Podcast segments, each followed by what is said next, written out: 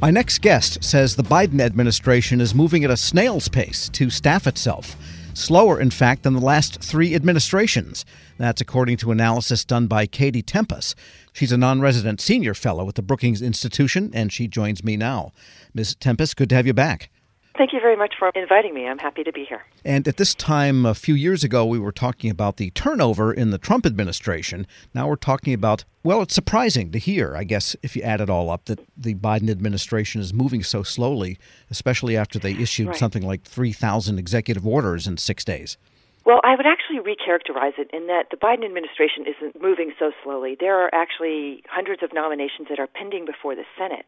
The problem is the other side of the coin, which is the Senate's ability to confirm these nominees that serve at the highest position across the 15 executive departments. So that's my data set. I'm only looking at those Senate confirmed appointments that are across the 15 major executive departments. And what I find going back to George W. Bush is that the pace of the Biden administration confirmation is slower than his three predecessors by a large degree in some cases.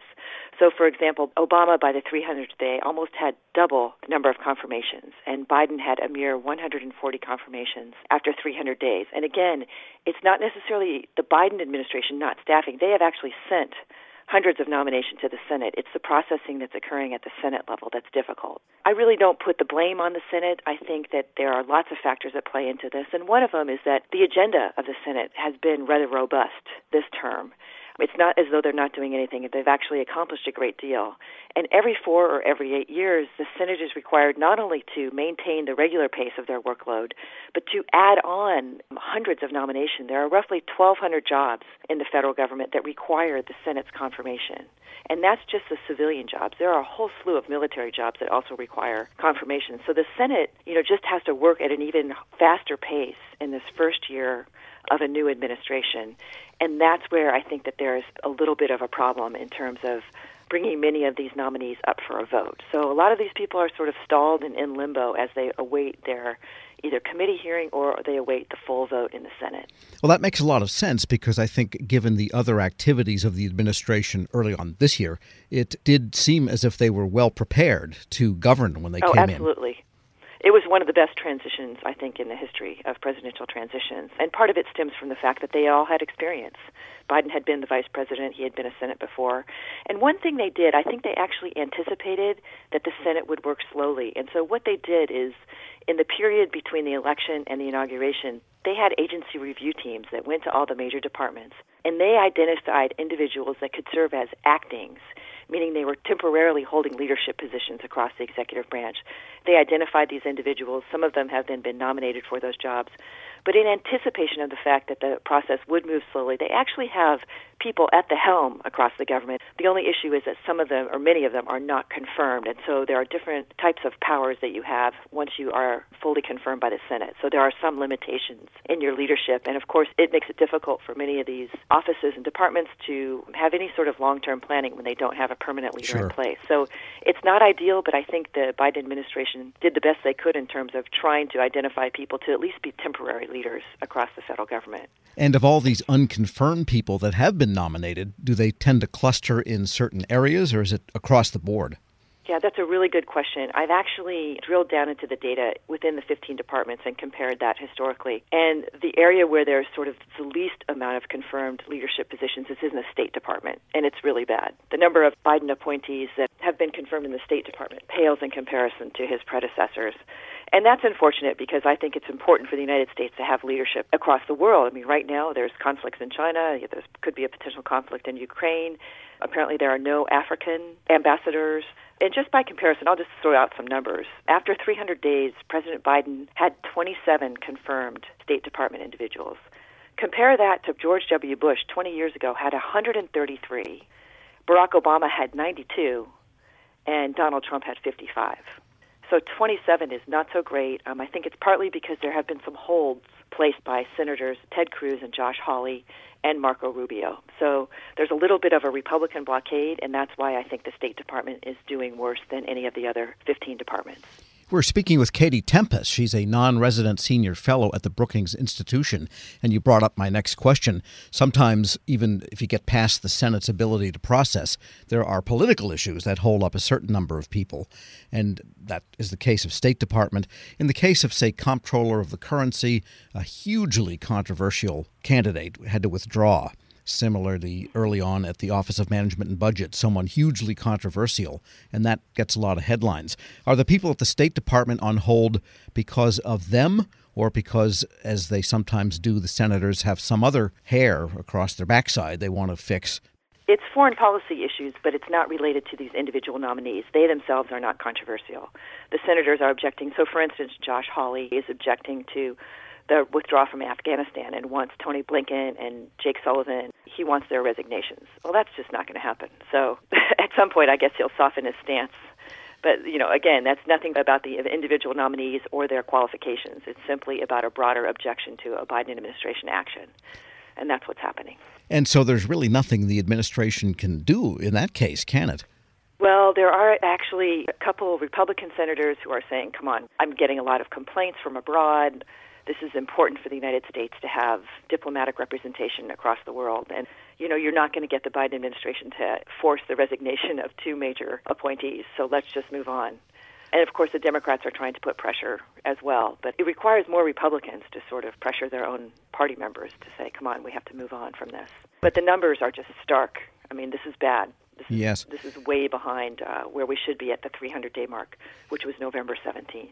And notwithstanding that there are some career people who are, as you pointed out, they were identified to be able to stand in, that's not quite the same in terms of getting your policy objectives done, is it, as having the confirmed person? Right. I mean, the federal government should be run by people who have gone through this arduous vetting process being confirmed by the Senate. It should not be filled by people who are in acting positions in part because those people don't hold all the authority to run those departments. And it's very difficult for the people who work in those departments to have any type of long term planning because they're not sure what the eventual secretary of their department will want. And so it stifles their long term planning.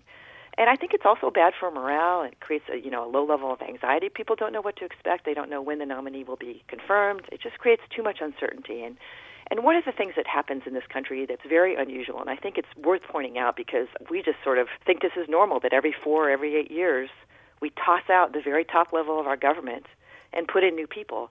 Other countries don't do that. They have a much smaller number of political appointees, and nor do they have our system with the, the confirmation through the Senate. But we basically lop off the top of the pyramid and say, here, start over and fill roughly 1,200 positions.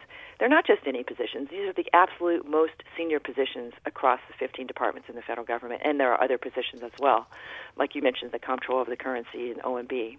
But we have this unusual exercise, and I think that that sort of makes it difficult for any sort of continuity. I think it makes it difficult for a president. One of the things they get to do, so to speak, is identify individuals that sort of believe in the same message or the same governmental philosophy and have them run these departments. But if you're stalled by a Senate who is either unwilling to confirm them or very slow to confirm them, it makes it difficult for you as president to steer the ship of state in the direction that you want it to go.